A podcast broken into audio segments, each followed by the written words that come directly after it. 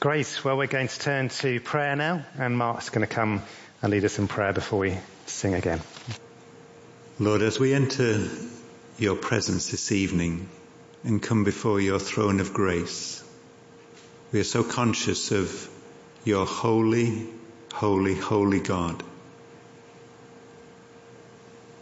You are the creator of the heavens and the earth and all that is in them. You are a gracious and a loving Heavenly Father. And Lord, we are humbled as we come before you, recognizing that you are the God and creator of this world, a mighty one. And Father, we just thank you for the opportunity of coming into your presence this evening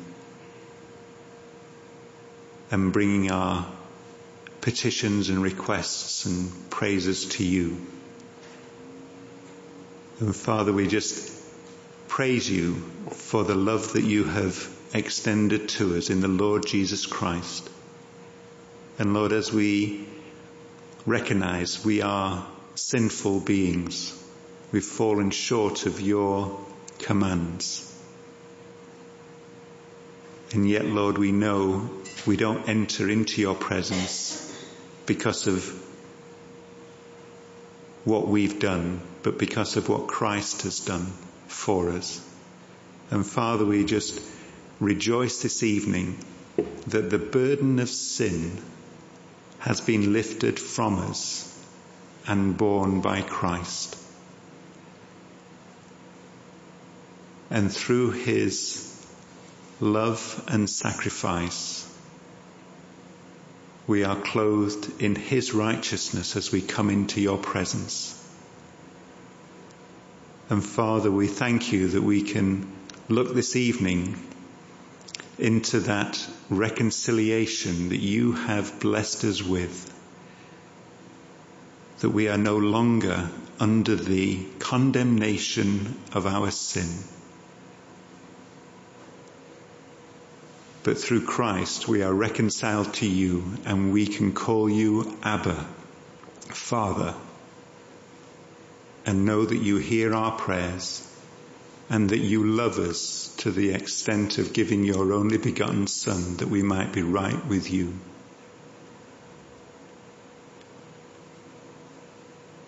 Father, thank you for the reminder this evening of your worldwide church. Thank you for the blessing that Neil and Liz brought to Dave, David and Binny. And we thank you for the blessing that they received in their time with them.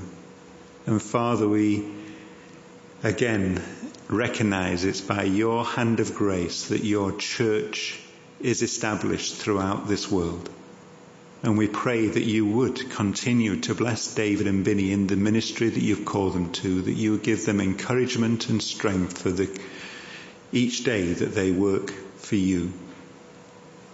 And Lord, I pray that those uh, different groups, the house uh, meetings, the, the, the church gatherings, the youth, the Sunday school, would all know your hand of blessing upon them and that there would be a sense of your presence with them as they meet together, as they worship you, as they cry out to you for help and for blessing. And Father, we pray that the encouragement that Neil and Liz brought to David and Binny would carry them through these next weeks and months and that they would look back upon that time and see how you have encouraged them in the work that you've called them to. And Lord, I pray that you would bless David's ministry, that as he preaches your word, as he teaches, as he comes alongside his congregation, that there would be a growing in grace, a growing in their love for you, in their knowledge of you, in their desire to serve you and to see others saved. And Father, we thank you for the uh, safety and blessing that you've blessed Neil and Liz with over that time away. We thank you for the many answers to prayer that you gave. And Father, we also remember this evening Tenebu and Bethan in Senegal. We pray for them that you would bless their work for you in that place. And we pray especially today that you would bless Suzanne as she's baptized, as she was baptized earlier today. I pray, Lord, that you would protect her, you would keep her, that you would bless her in that faith and that love for you that she's professed. And that others would be encouraged in their walk with you, seeing Suzanne in her love for you.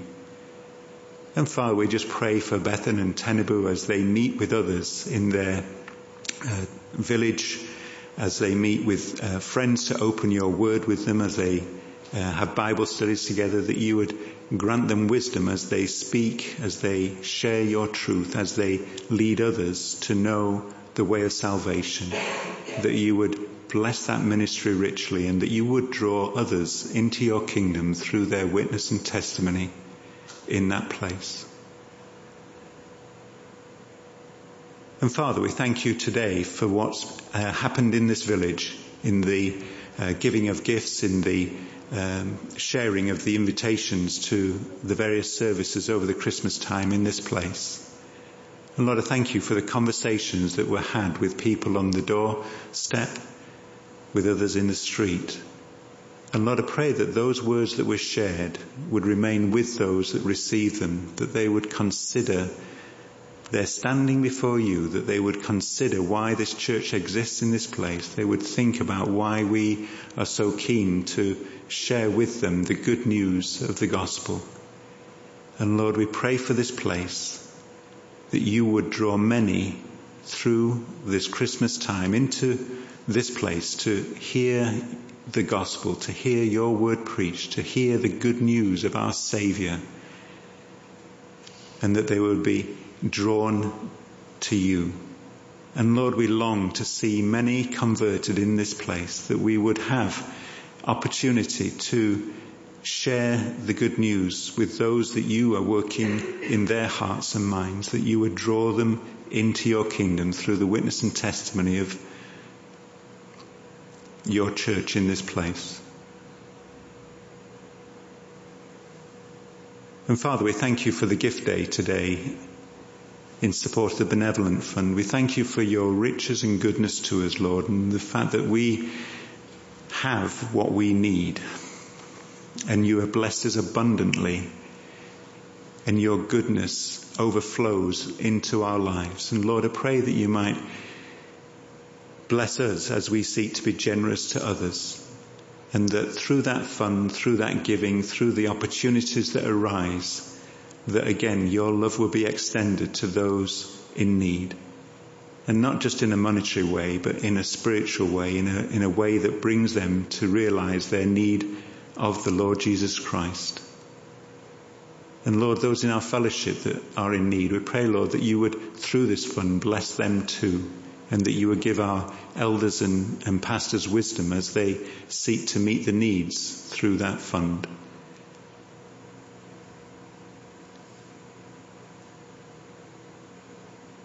And Father, we pray for the preaching of your word this evening. Be upon Saab. Enable him to know the power of your Holy Spirit in him as he preaches your word as he brings encouragement and challenge to us. Lord, give us attentive ears. Speak to our hearts. Help us to hear you and to marvel and wonder at your goodness and grace and bring glory to your name. And Lord, we pray that as your word is read,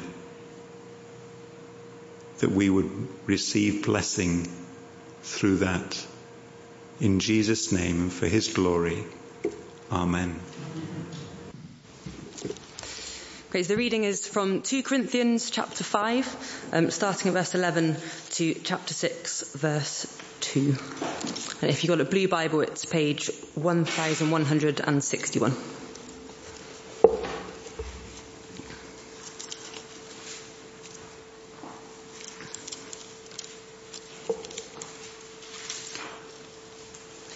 Since then, we know what it is to fear the Lord. We try to persuade others. What we are is plain to God, and I hope it is also plain to your conscience. We are not trying to commend ourselves to you again, but are giving you an opportunity to take pride in us so that you can answer those who take pride in what is seen rather than what is in the heart. If we are out of our mind, as some say, it is for God. If we are in our right mind, it is for you. For Christ's love compels us because we are convinced that one died for all and therefore all died. And he died for all, that those who live should no longer live for themselves, but for him who died for them and was raised again. So from now on, we regard no one from a worldly point of view. Though we once regarded Christ in this way, we do so no longer. Therefore, if anyone is in Christ, the new creation has come. The old has gone, the new is here. All this is from God, who reconciled us to himself through Christ and gave us the ministry of reconciliation. That God was reconciling the world to himself in Christ, not counting people's sins against them. And he has committed to us the message of reconciliation. We are therefore Christ's ambassadors, as though God were making his appeal through us. We implore you on Christ's behalf to be, be reconciled to God. God made him who had no sin to be sin for us, so that in him we might become the righteousness of God. As God's fellow workers, we urge you not to receive God's grace in vain. For he says, in the time of my favor, I heard you, and in the day of salvation, I helped you. I tell you, now is the time of God's favor. Now is the day of salvation. Uh, Lisa, thanks very much indeed for reading uh, for us this evening. Before we start, let's uh, just take a moment uh, to pray. Uh, Father, I pray that uh, you would help, help, us all this evening. Father, I pray that we might see the Lord Jesus more clearly, more brightly, and that we would have a right perspective of who we are before you. Be at work in our hearts, encourage us and challenge us, we pray. In Jesus' name. Amen. Uh, we're continuing our series uh, through 2 Corinthians, and tonight we'll be looking at how God was, how God is drawing together uh, the work that He's done in salvation history, uh, together with what God is calling us to do, so that we can have in our minds where we're going this evening. Uh, we're going to start uh, actually at verse 10, uh, where we read, for we, for we must all appear before the judgment seat of Christ. So at the start, we're going to be fixing our eyes upon the judgment seat of Christ, where Paul sets our eyes, and then we're going to be journeying down to verse 21, uh, that we might become uh, the righteousness uh, of God. And I want us to lift a couple of things out of the passage as we journey from verse 10 through to verse uh, 21. Firstly, that we will have a new perspective. Uh, and secondly, um, that uh, there is a power uh, and a ministry uh, that we are called to. So we're going to be looking at uh, the moving from verse 10 to verse 21, dwelling on, our, on having the right perspective and power and ministry that we're called to. So let's take a look at um, verses 10 through uh, 11a, uh, where Paul writes this. For we must all appear before the judgment seat of Christ, so that each of us may receive what is due for the things done while in the body, whether good or bad. Since then, we know what it is to fear the Lord. We try to persuade others. In helping us get the right perspective, uh, Paul gives us uh, a perspective about who we are, uh, and therefore clarity also uh, about who God is. And for us to have the right perspective, uh, he calls us to reflect uh, on three things. firstly, the judgment seat of Christ. secondly, the fear of the Lord. And thirdly, that believers are a new creation.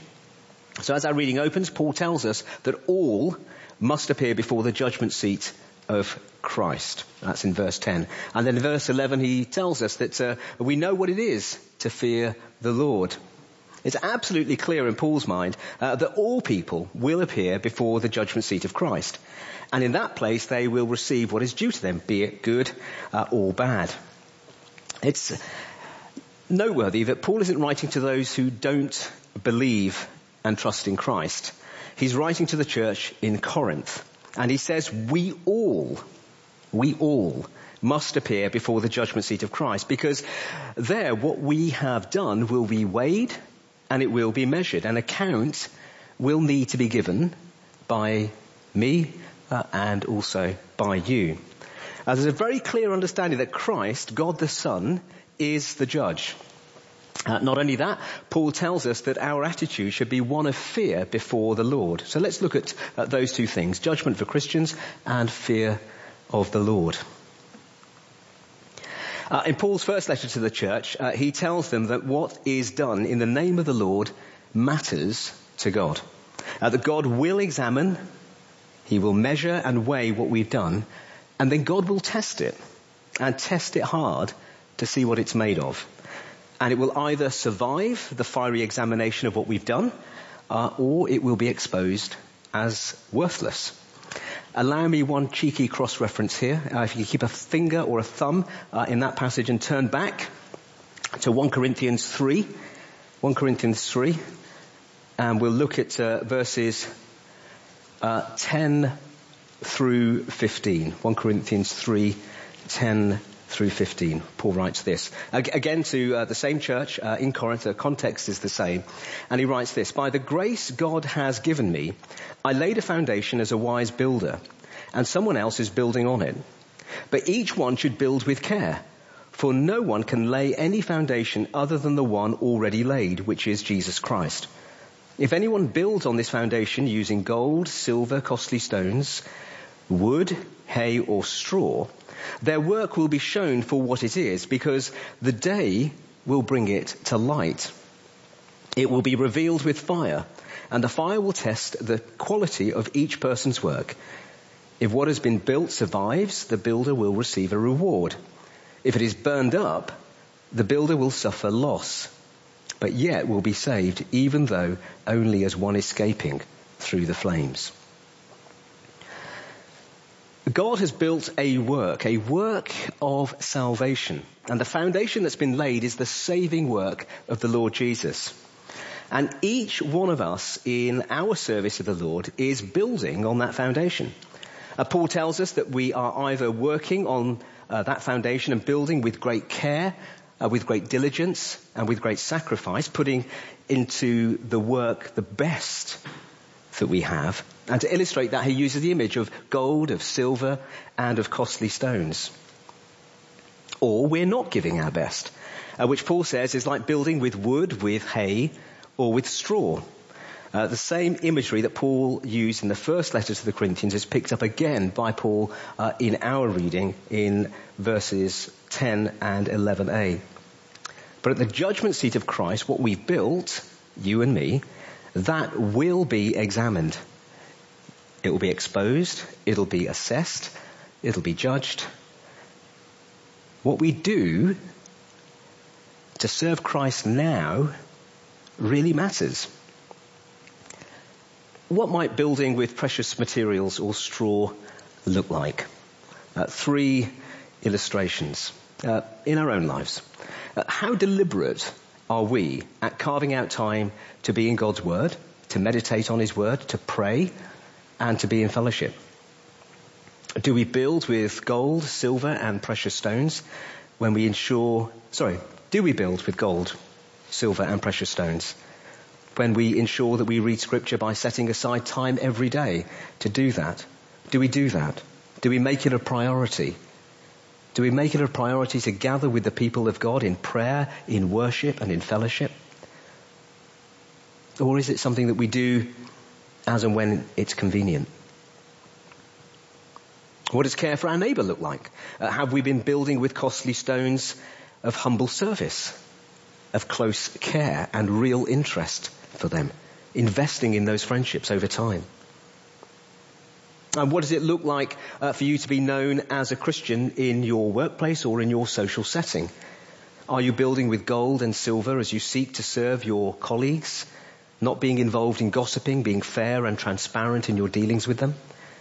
And also looking for opportunities to share the gospel and invite your colleagues to church events and activities. That's building with precious materials? Or, or do you keep quiet, behaving like everyone else and are reluctant to speak about the Lord Jesus? That's building with straw.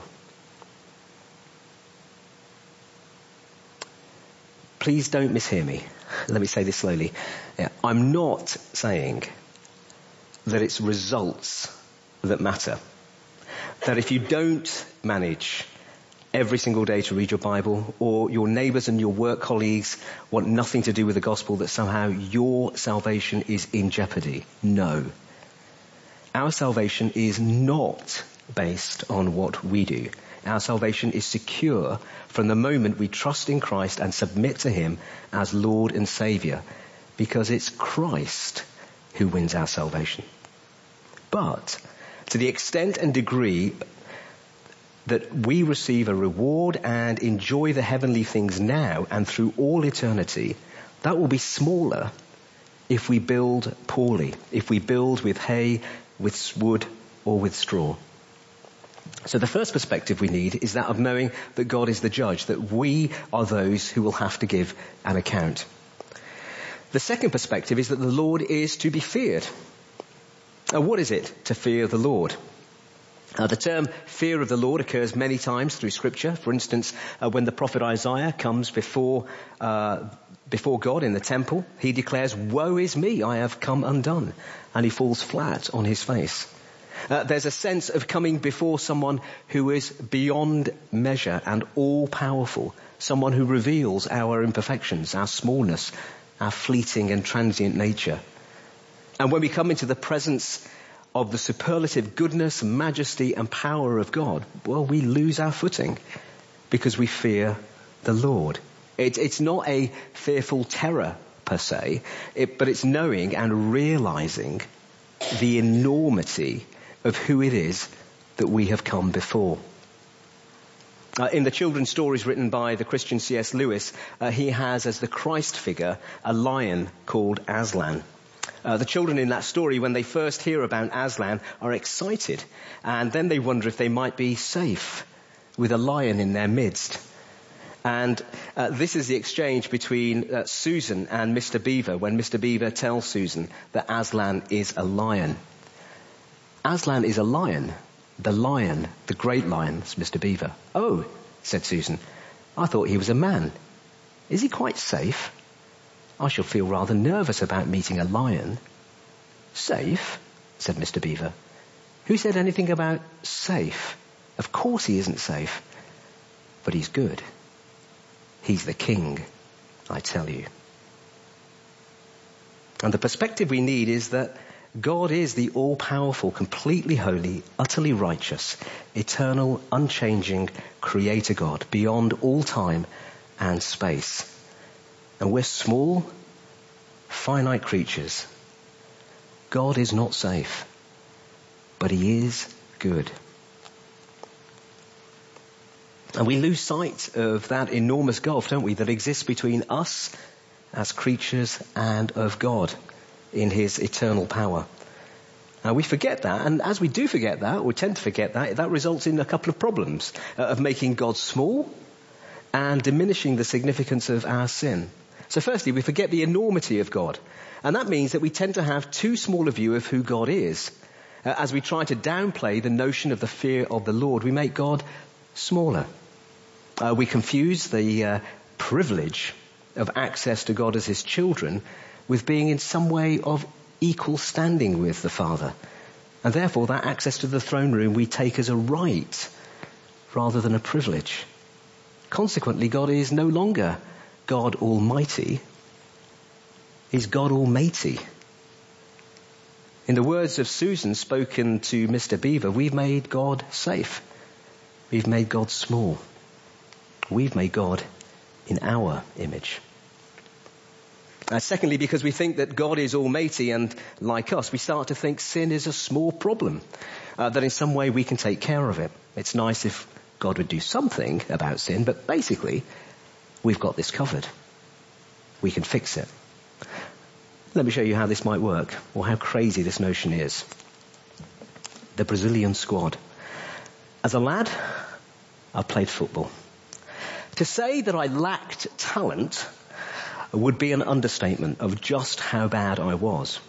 But now imagine, I see the Brazilian squad for the 2022 World Cup and I think, with these words ringing in my ear, how hard can it be? How hard can it be? So I pick up the phone, phone the Brazilian manager, get on a plane, head off to Qatar. Meet with the Brazilian manager. After five seconds, he says, no, no, you're more than twice as old as the players I have. You have no fitness. You lack any ability. Oh, and by the way, you're not Brazilian.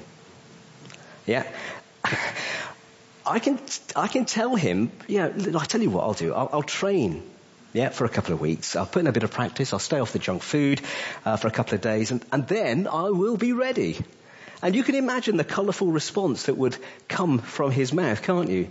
And you know the absurdity of the claim that I make. The Brazilian coach will say that it would take a miracle to get me onto the Brazilian team. He'd tell me that I need a complete transformation.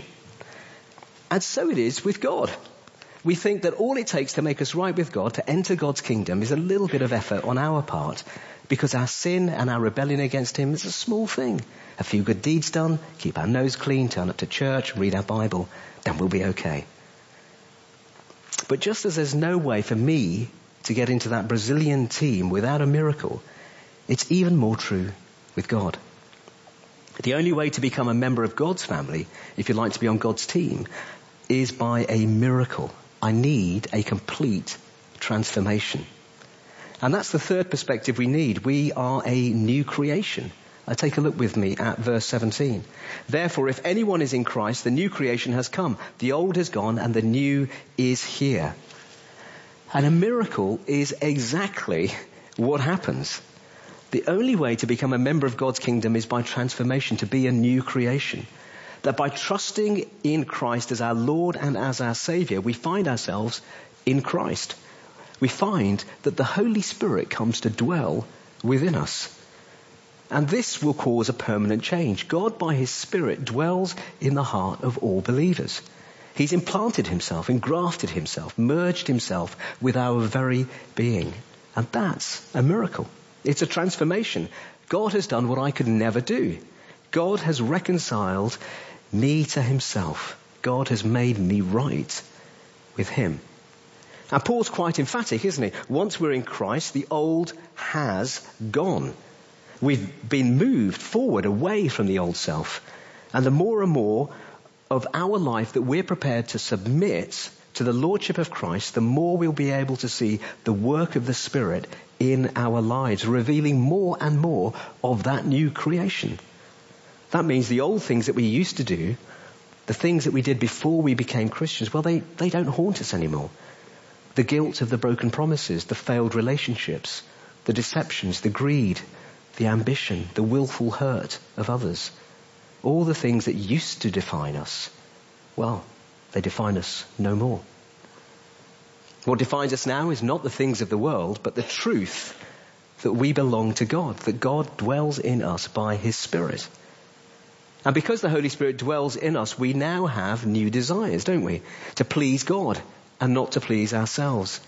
And the more of our lives we're willing to submit to Christ, to allow Him to be the Lord of, the more we'll bear fruit as that new creation. The things that used to hold us will hold us no more. And as we think about the new perspective, I wonder if that feels, well, maybe a little bit heavy on our hearts. The thought of the judgment seat of Christ, is that a little bit uh, troubling? The thought of the fear of the Lord? I'm wondering quite how we'll get the power that we need to submit all areas to someone who will judge us, someone whom we fear, especially those areas where we know we keep failing, those besetting sins that we keep going back to. We just don't seem to be able to let go. And we have these questions in our mind. Does God really love me? Can God really use me? And that's what we're going to see in verses 18 through 21. We'll see the power we need and the ministry every Christian has. Take a look with me at verses uh, 18 through 21. All this is from God who reconciled us to himself through Christ and gave us the ministry of reconciliation. The God was reconciling the world to himself in Christ, not counting people's sins against them. And he has committed to us the message of reconciliation. We are therefore Christ's ambassadors, as though God were making his appeal through us.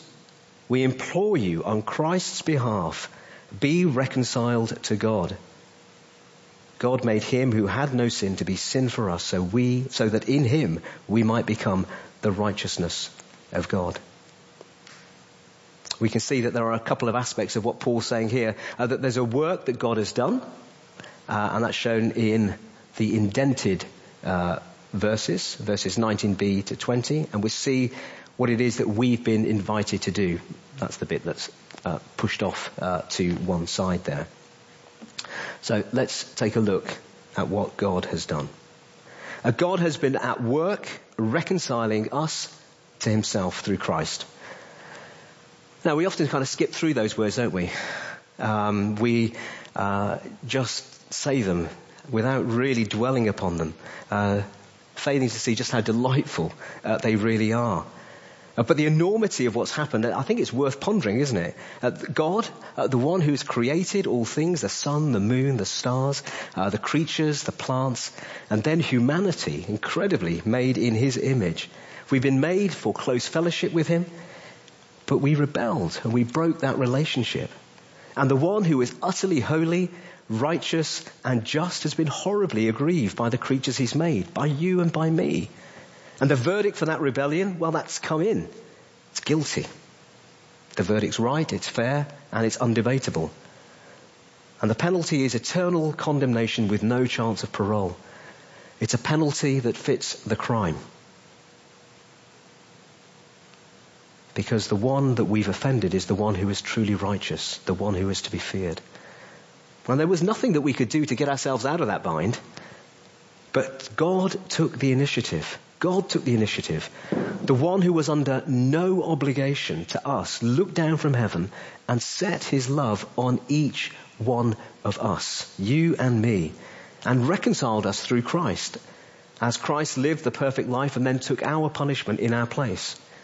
Uh, in verse 21, the NIV doesn't translate two very small Greek words that uh, start that verse, hyperhemon, uh, for us, or for our sake.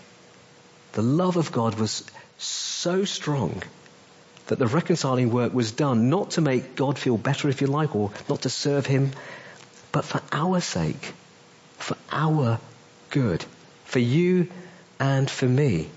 That for us, God made Christ who had no sin to become sin for us. And not that Christ became sinful, but that the consequences of our sin, the penalty for our sin, fell on his shoulders, on the righteous one. And Paul tells us that there was a cosmic exchange that occurred at the cross. That because Christ had no sin and he took our sin upon himself, we receive his righteousness. We can be seen as perfectly right by God. We get Christ's righteousness as a free gift. We've been reconciled. We've been made right. And all of this is from God. God has reconciled himself to us, us to himself, you and me. And that's the most amazing news imaginable. And because of this, in verse 19, we're told that God now no longer counts our sins against us. And as we dwell on that, that will give us the power that we need so that we can trust that God has indeed set his love upon us and that he has reconciled us to himself. And we need to trust that God will never abandon us, never forsake us, never leave us. We need to rest in the assurance of God's goodness, to fear him reverently and in awe. The God who is so righteous that he can't look upon sin, but is also gracious, compassionate, and kind. That he would take the initiative and reconcile us to himself to deal with the biggest problem that we have, the problem of our rebellion against God.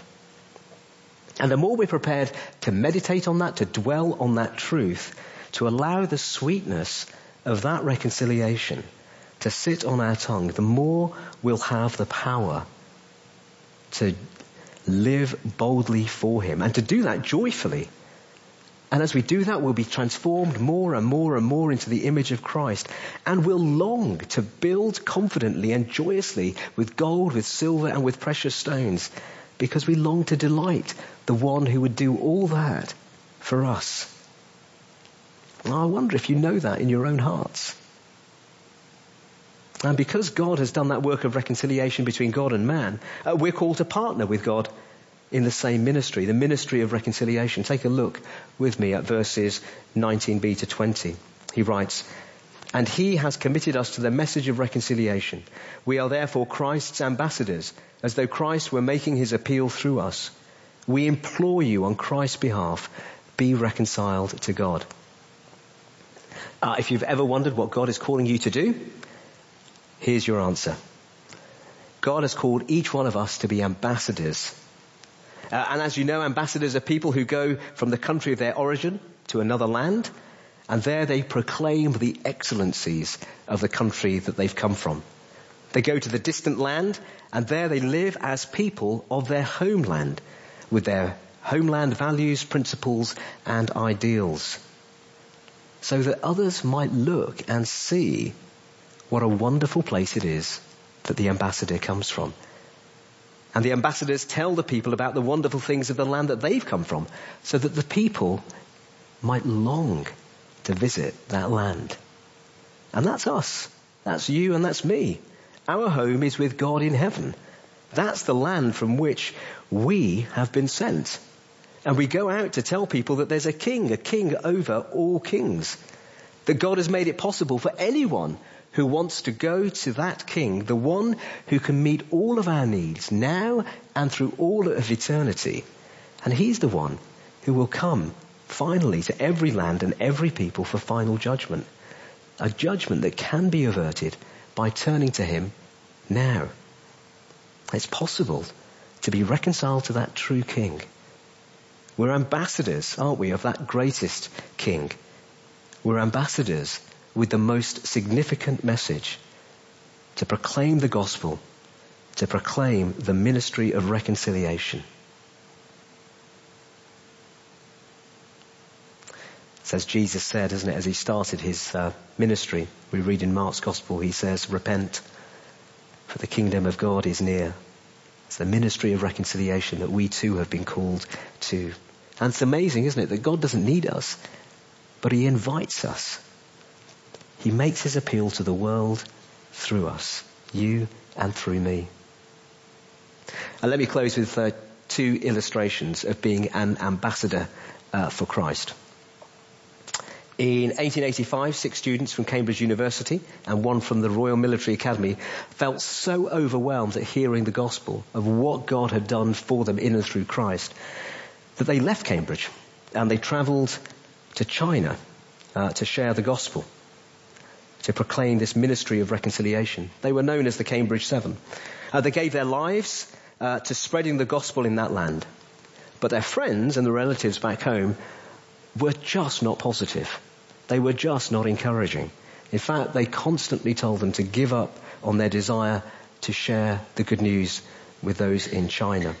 One of the seven, probably the most famous, Charles Studd, uh, was also an England cricketer, and he was urged by his friends in England to give up. And he said to them this, If Christ be God and died for me, then no sacrifice I can make can be too great to make for him. 120 years later, the seeds planted uh, through their work as ambassadors for Christ have resulted in millions of people coming to know the Lord Jesus and the church growing phenomenally fast in that place. It's an inspiring story, isn't it? Uh, but as I look at it, maybe this is just me, it's also rather crushing. I, I haven't had a sense of a calling to a distant land to proclaim the good news. Um, you know, millions of people haven't uh, turned because of a proclamation by me. And so the danger is that we look at uh, these seven brave men who lived and died for Christ in the most amazing ways and we think, nah, it's not for me. That was for them. How about this man? Not a household name. His name is Kimball. Kimball was a Sunday school teacher. He was responsible for teaching the young people as they came into his church, uh, and he was always given the most difficult children to look after. The most raucous would be sent Kimball's way. And he would say it was like herding cats. Uh, he taught them, however, with great care, and he took it upon himself to pray earnestly for each of the boys that was in his care and to share the gospel with each one of them personally. He made that his mission. And it required an awful lot of time and effort. And he writes that on many occasions he was tempted just to throw in the towel and stop. But he persevered. And in Paul's words, he was building with gold, with silver, and with fine stones. Uh, one of the boys who seemed to have absolutely no understanding of the gospel and little interest, uh, so Kimball thought, well, I will go to his place of work and I'll have a one-to-one uh, exchange with him. So he went to his place of work, a shoe shop, uh, took the young man uh, into the stock room, sat him down, and told him of the importance of a personal relationship with Jesus Christ. Uh, the young man in that storeroom was converted. He gave his life to Christ. He believed and he received Christ as his Lord and Savior. That man, Dwight L. Moody, and he went on to be one of the greatest preachers and teachers of his time, reaching millions of people with a call to be reconciled to God through his ministry and through his writings. All because one person acted as an ambassador for Christ in his local Sunday school, in his community. We might not all be Dwight Moody's, but we can all be Kimballs. Each one of us. We can be people who prayerfully look to see who God has placed in our path and with whom we can be ambassadors for Christ and then be deliberate about speaking to them, urging them. I'm going to close in prayer. Uh, perhaps when I've prayed, before the band comes up, could we just have a moment where we'll just, can I invite you just to, yeah, just to pray. Uh, ask God who it is that He's laying on your heart, who He's placed in your way for whom you can be a Kimball to someone. And then just pray that He might give us opportunities to be ambassadors to those people. So let me pray.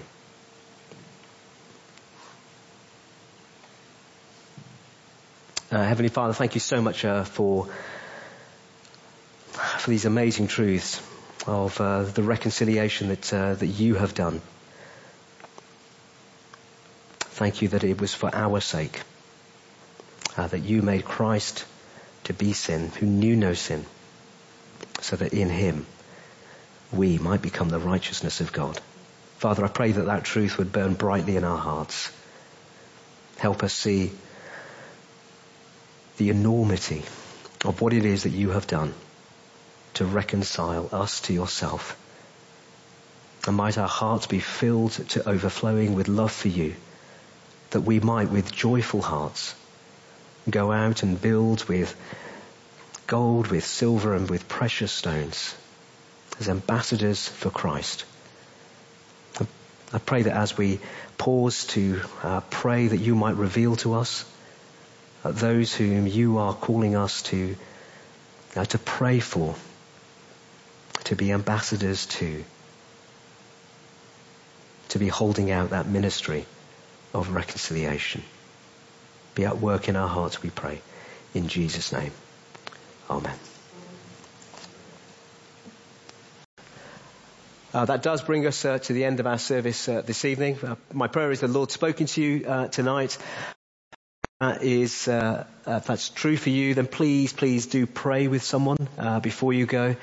Um, if you'd like someone to pray with, then uh, Liz is here, Neil, uh, Colin, or myself, or just anybody really. Uh, but please do pray uh, before you go. Uh, some words of, uh, of, hope and encouragement. it's our verse for the year, Romans 15:13.